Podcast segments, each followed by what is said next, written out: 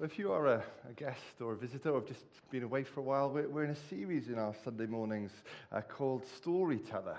Uh, and we're trying to dive into these stories that Jesus told uh, and try to grapple with what do they mean uh, and what do they mean for us. So we're going to turn this morning to the next one in our series in Luke chapter 11.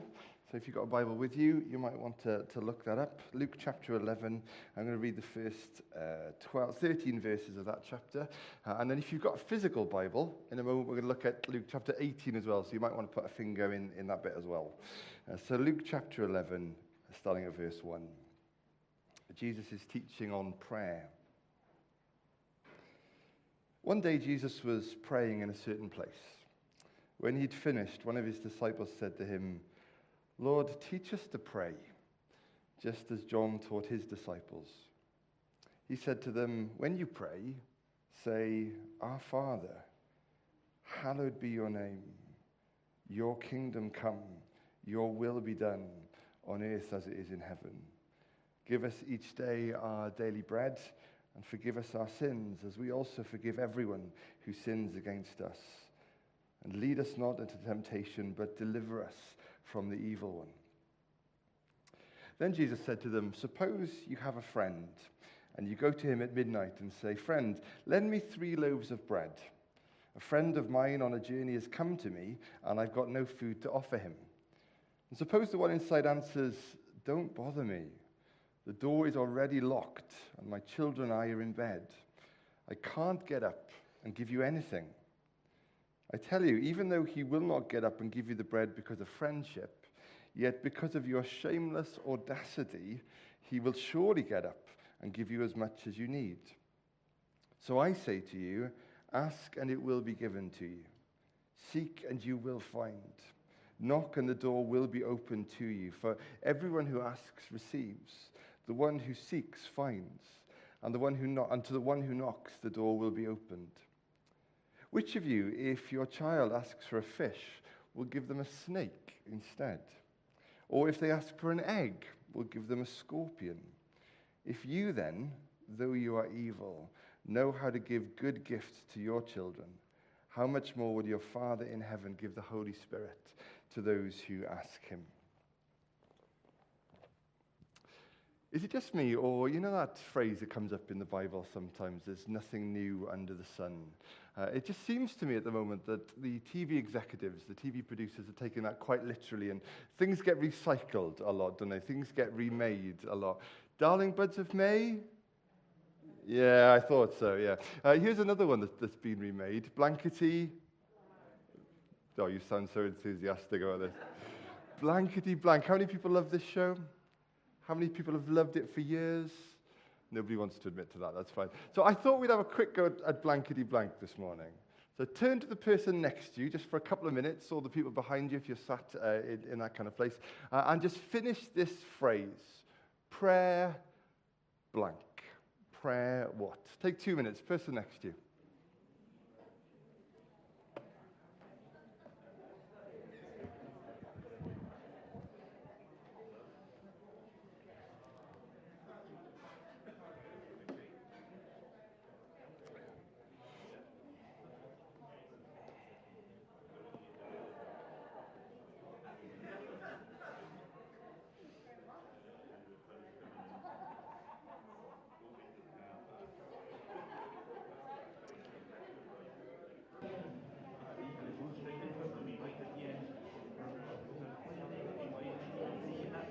We'll give you another 10 seconds on that.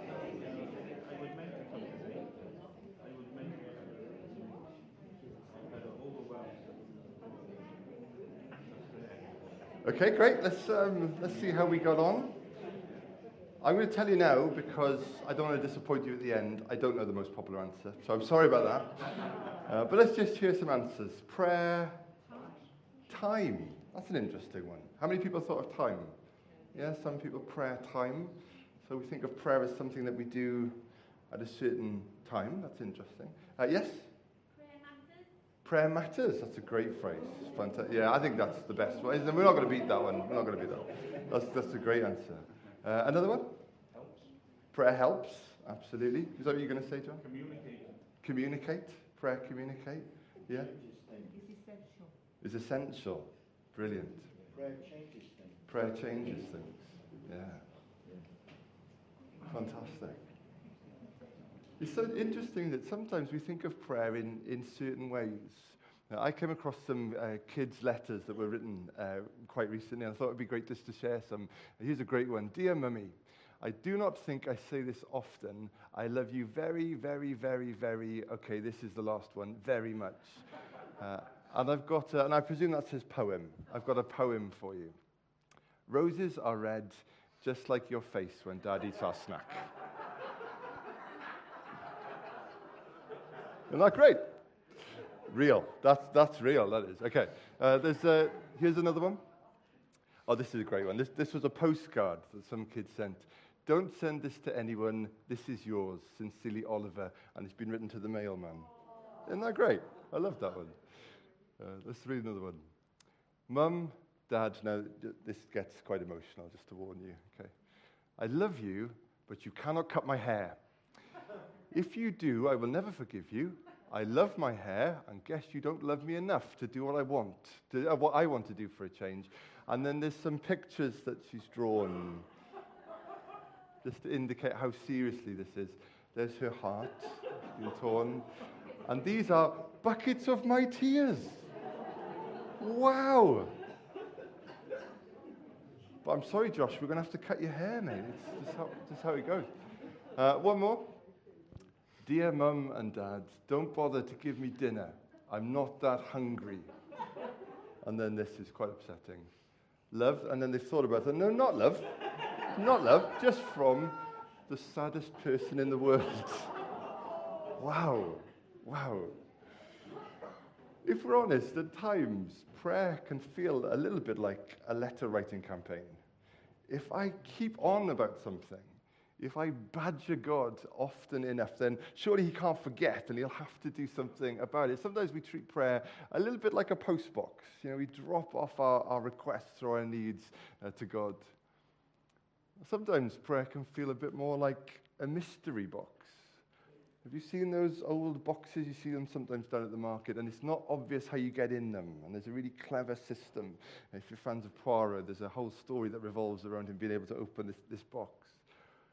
And sometimes we look at other people, don't we, in their prayer life, or we read about somebody's prayer life, and they seem to have access to something. And you think, how do you, how do you get that? How do you get in there? Sometimes it's a post box, sometimes it's a mystery box. Sometimes it's a bit of a soapbox. Have you ever heard someone pray and just felt awful afterwards? You've just been, just been told off through someone else's prayer, and they're meant to be talking to God, but you sort of suspect that really they're talking to the rest of us. Sometimes prayer can be a bit of a, a soapbox where I get to say the things that matter. It can be a soapbox. Sometimes it can be a bit more like a matchbox. You ever heard someone pray and just something inside you just burned with passion or came alive, came into being, something in you was, was burst? Sometimes prayer can be like that, that matchbox, can't it? That, that, that catalyst for us. Well, as Jesus was praying one day in a certain place, these disciples of his come to him. Now, these are men of prayer. These are Jewish boys, good Jewish boys who've been raised to pray three times a day. They prayed in the synagogue, they prayed around the table, they prayed on their own. Prayer was part of the rhythm of the Jewish way of life, whoever you were. And yet, when they hear Jesus pray, they say, Lord, teach us to pray. There was something about the way that he did it that made them go, I don't know anything about this. Would you teach me how to pray. And Jesus gives them this pattern prayer, this sort of rhythm, if you like, of, uh, of prayer that, that, we call now the Lord's Prayer. Uh, actually, it's, it's, more like the disciples' prayer, isn't it? He, he gave it to them. Uh, but then he tells a story, and then later in Luke 18, he tells another story. And we're going to dive into these stories together. So Jesus says this Suppose you have a friend, and you go to him at midnight and say, Friend, lend me three loaves of bread. A friend of mine on a journey has come to me, and I have no food to offer him. just for a moment, have a think about somebody whose door you could knock on at midnight. The list is going to be pretty small, isn't it?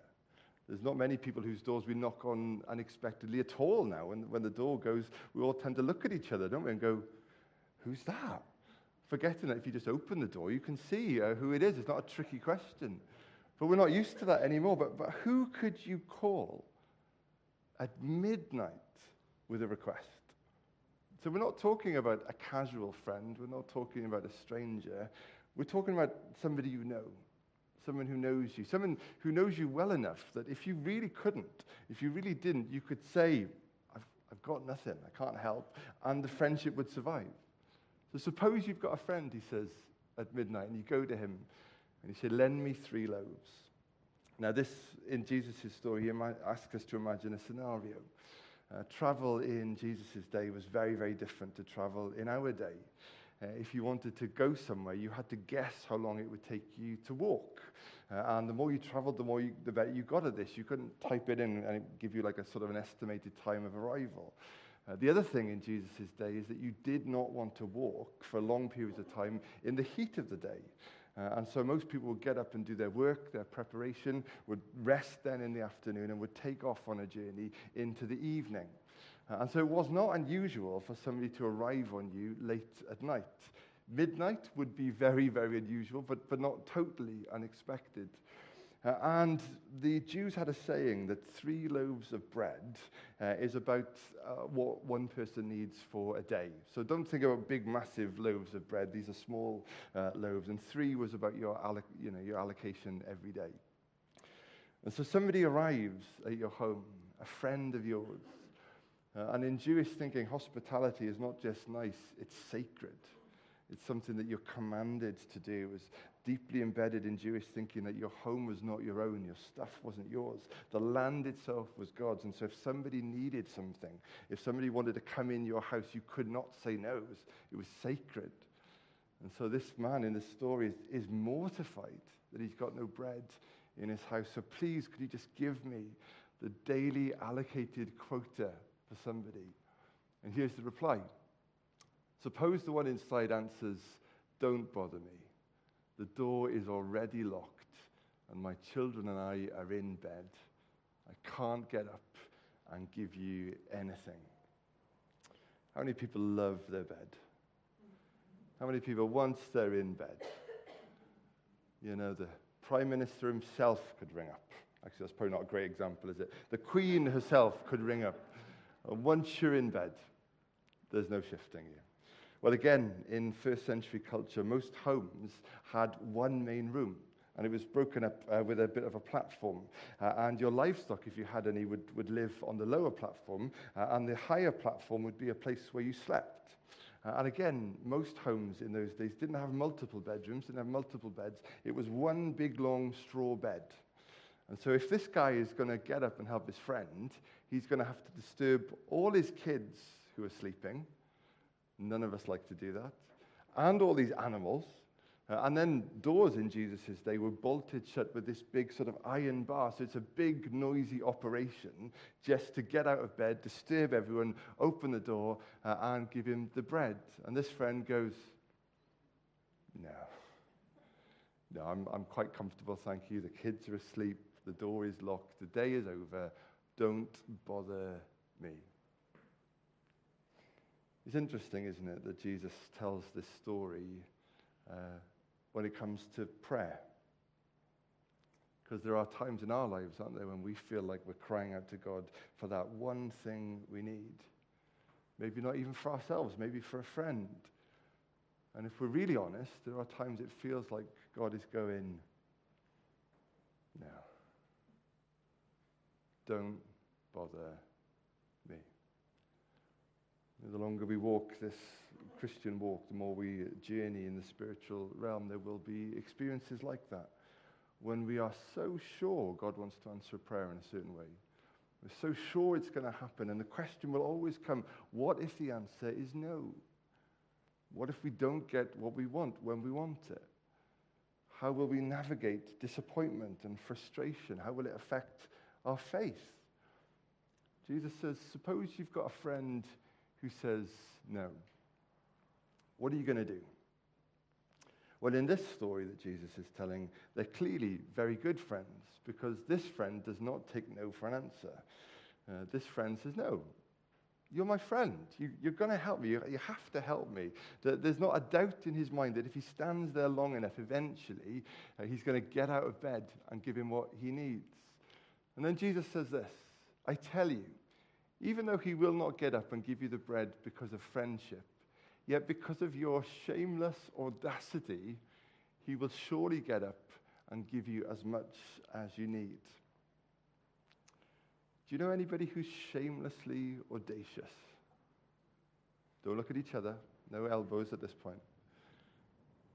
If you were to look for a moment inside your heart and if you could describe your faith and your prayer life, would these words feature as a description? shamelessly audacious. Just shameless. I've got nothing, God. I've Got nothing. And I will not stop asking. I will not stop seeking. But it begs the question, doesn't it? If this is the story that Jesus tells about prayer, does that mean that we have to badger God? That we have to bother God? That for most of the time, he's, he, the door is locked. You know, he's, he's down for the night. He's got other kids to look after. He's just not interested. It's not, it's not a great picture of prayer, is it? How do we, how do we learn from that? Well, in Jesus' stories, he often asks us to compare things, doesn't he? And, in most of the stories we've been looking at so far in this series, uh, it's been this is like that, and this is like that. Well, this story is going to be quite different to that. Uh, later on, he asks them a question. Which of you fathers, if your child asks for a fish, would give them a snake instead? Now, that sounds like such a strange question, doesn't it? That's a really easy one. As far as, far as parenting courses go, uh, you wouldn't expect many people to get that one wrong. But in Jesus' day, a lot of kids mistook uh, certain types of snakes that lived in water for fish. Uh, and so, if they were sent off on their own to gather food, they would quite often return with a snake instead of a fish, and that would be very, very dangerous. So, kids often mistook fish for snakes. But the question is well, you fathers, you're older, you're, you're wiser, you've got more experience, you, you can see which of you would do it. Or if they ask for an egg, would give them a scorpion. And again, apparently, when a scorpion rolls up into a ball, it can be mistaken for eggshell. Uh, and so kids could often uh, grab the wrong thing. Uh, but you would not expect a parent to do it. He says, If then, though you are evil, know how to give good gifts to your children, how much more will your Father in heaven give the Holy Spirit to those who ask him? Now, these words are so important straight after this story. How much more? Sometimes when we talk about prayer, we use all kinds of language for it, don't we? And if we are living with disappointment or frustration uh, or regret in, in our prayer lives, we can have all kinds of language to describe things. But Jesus here is using the language of friendship and the language of fatherhood. If you, as a friend, even though you're in bed and the kids are sleeping and the door is locked, will eventually get up and go give some bread, even though you don't want to, how much more? Even though as human beings we're fallen, we're broken, we're bruised, we're evil. But even in this state, we'll give good gifts to our children when they ask, How much more will your Heavenly Father give? This isn't one of those parables that you compare, it's one of those parables you, you contrast. And I wonder if these are words that God wants to say to some of us today. How much more am I waiting to bless you? How much more do I love you? How much more do I have for you?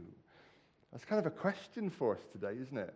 In terms of our, our faith, how much more are we trusting for? How much more are we believing for? How much more are we asking for?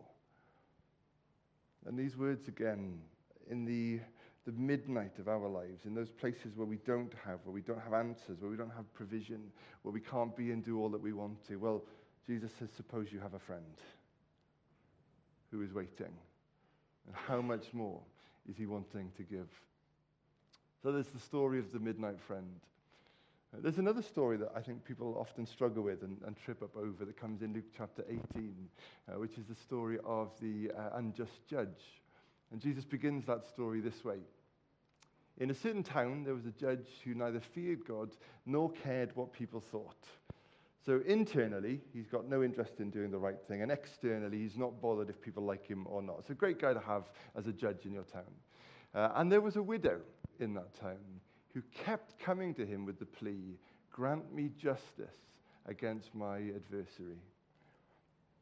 And in Jesus' day, the, the widow was powerless, had no status, could not on her own expect an audience with the judge. But this widow will not give up.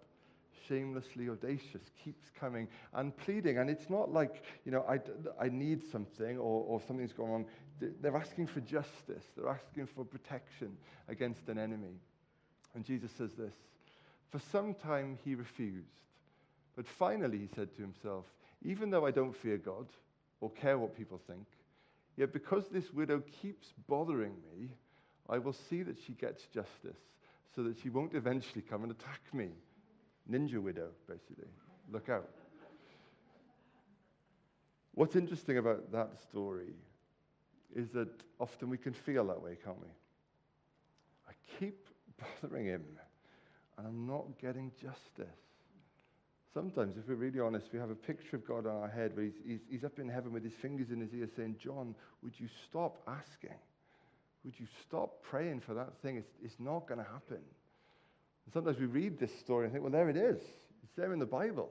Sometimes he just doesn't want to do it, but he does it because I bother him. But if you look at how Jesus, uh, how Luke, sorry, introduces this story, it says Jesus told the disciples a parable to show them that they should always pray and not give up. Now, the phrase there in Greek, not give up, is actually a phrase which means to faint, and to feel weary, to feel discouraged by something. So, Jesus is not trying to make the disciples feel guilty about not praying enough, or long enough, or hard enough. He's actually trying to encourage them with this story. So, this isn't a story that says, keep going because God's got a hard, cold heart and you're going to have to just keep going until he's, fed up with you. This is a story to encourage. If we live in a world where eventually hard hearts are moved by need, eventually compassion will seep in, even for the strangest of reasons, how much more is your Father waiting to hear your prayers? Is your friend waiting with justice in his hands? The Lord says, Listen to what the unjust judge says. And will, God not, will not God bring about justice for his chosen ones who cry out to him day and night? Will he keep putting them off? I tell you, he will see that they get justice and quickly. However, when the Son of Man comes, will he find faith on the earth? How much more if eventually things shift and change in our hearts and lives, if eventually we are moved by compassion and need, well, then how much more is God's heart moved by our need and by our cries? Some of you know um, I wrote a blog a uh, week before last called The Praying Church. And it was inspired by something that I heard said. Uh, these, this couple had recently moved to a new area and they were looking to find a church, just couldn't seem to settle. Uh, and uh, they said, But there's this one church we're going to, and we love them dearly, and you've got to give it to them. They're a praying church. And it just made me wonder would that be like a really obvious thing that somebody would say about our church? You've got to give it to Bethel. They're a praying church. What does it mean to be a, a praying church? Surely it means to be a people who are deeply rooted, connected in God. I mean, we haven't got a hope, have we, of introducing people to somebody that we barely know. A praying church. And I put a bit of a challenge on the last blog. I don't know how many of you uh, saw it, but a simple challenge. Could you pray with one other person every day? And on one hand, that sounds like massive. And on the other hand, you think, well, One person every day. One day this week, I was in hospital visiting uh, Jill Watkins, and uh, we got to pray together uh, at the end of our time. And uh, as I was walking back towards the lifts, it was the top floor, walking back towards the lifts. Uh, it, the lifts took ages to come. And so I had a look around the corner, and I just looked at the stairs. And you feel better if you've had a look, don't you? I looked at them and thought, no, I'll wait, I'll wait for the lift. And almost immediately at the same time, this, this nurse did the same thing. And we sort of chuckled about it and got talking. And she'd retired from nursing, but had come back into it through COVID and uh, was invited to, to come work again. And so she had. She'd responded to that call. And she said, but to be honest, I thought it was going to be a short term thing. I didn't think I'd still be doing it uh, all this time later. And I'm exhausted. I'm absolutely depleted. And the thought comes to me, I, I could pray, could pray for you. And then the other thought comes to me, you've prayed for Jill. You've done your one, one prayer for today. It's fine. And I thought, now I'm going to I'm going to ask. You know, sometimes it takes a lot just to muster up eight little words. Would you like me to pray for you? Sometimes it takes a lot, doesn't it, just to get those words out of our mouth. So I said, Would you like me to pray for you? And she said, Oh, I'd, I'd love that. And so we prayed, and just for a moment, as we were waiting for this lift to come, I had half an eye on the lift so we didn't miss it. But we were just praying together. And afterwards, she just said, Oh, I feel so refreshed. I feel like I've, I've just had a spa day. That's great. £20, but no, I didn't charge. Didn't charge. How much more is God wanting to bless people? I'm becoming convinced that God is far more ready to bless people than we are to ask a simple question. Can, can we pray about that? Can I pray for you? There's one more picture I want to give you before we, we pray together. Um, at the start of the pandemic, a lot of people were Googling the question. I don't remember this. How can I pray? unprecedented uh, number of people on Google were, were asking that question. Um, and so we, we did an interview series where we just invited people to share their experiences in prayer, going through the, the Lord's Prayer together. Uh, on, on one of those, I spoke to a lady called Ruth Rice, who some of you will know uh, began the Renew Wellbeing uh, movement. Uh, and I've, I've, since then uh, got to know her a bit better and uh, picked up her, her book, Slow Down, Show Up, and Pray. Not as I keep saying, um, slow down, shut up, and pray, which doesn't quite work. Uh, well, maybe it does, I don't know. Um, but in that book, she tells her story. And at one point in her life, uh, she was just on this treadmill. She and her husband were in ministry and they had a young family, uh, and she just didn't know, say, know how to say no to anything. Was just getting exhausted, uh, emotionally, spiritually, and mentally, just depleted. And eventually, uh, the major symptom that she was having this, this sort of breakdown in her life was that she lost her voice, and they couldn't work out any physical reason why she should have lost her voice. But she was just out, just, just taken out by it. Uh, and she went to see a speech therapist who said to her, You're, you're breathing wrong. And she was, Sorry, I'm still on the planet. But said, No, you're, you're breathing wrong. I don't know, some of you may know about breathing. Most of us breathe wrong. Most of us use a, a, a, mouth breath, which is a very shallow breath, and we're not accessing the resources. Uh, in this book, it's a fascinating book. You can borrow it if you want to. It, it teaches you to breathe properly, because if you breathe through your nose, some of you are wondering why am I telling you this, bear with me. If you breathe through your nose, there are hairs in your nose that filter out germs. So if you're just breathing through your mouth, those germs are, uh, are germinating, I'm very technical, uh, in, in your mouth. So you can go home and impress people now with, with, the, with the news. Breathe through your nose. Aren't we fearfully and wonderfully made? Isn't that incredible? There's actually a filter in your nose. Incredible. Absolutely brilliant. But she said she had to learn to breathe from a deeper place and to breathe properly. And she, she came to realize that actually breathing is much like prayer. Yeah, we know it's essential. We know it changes things, but most of us have quick gasps of it. We don't take deep breaths of prayer.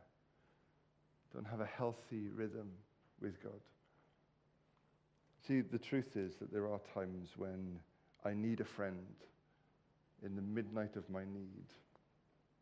But the simple truth is, I don't know God well enough to go to him. I worry that I'll be a bit of a stranger if I go knocking the door now. And Jesus says, Suppose you've got a friend, because you have. And in those moments of need, in those moments of fear, in those moments of panic, there is a friend stood with you. And how much more is he waiting to bless you? I'd love us just to pray together uh, for a moment today. And as we come to pray, we're going to use a song that actually we haven't sung for a long, long time. And it might be that some of you just want to listen to it and just allow the words to inspire you and move you.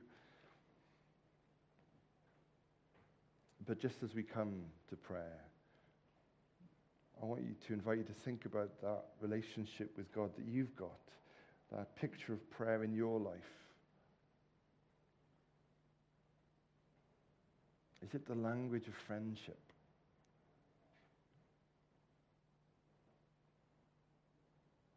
Is it the language of fatherhood?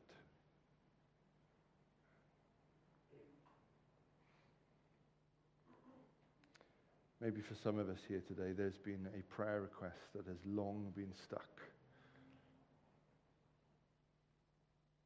We feel like a stuck record with God. We feel like He's not listening or not caring or not able.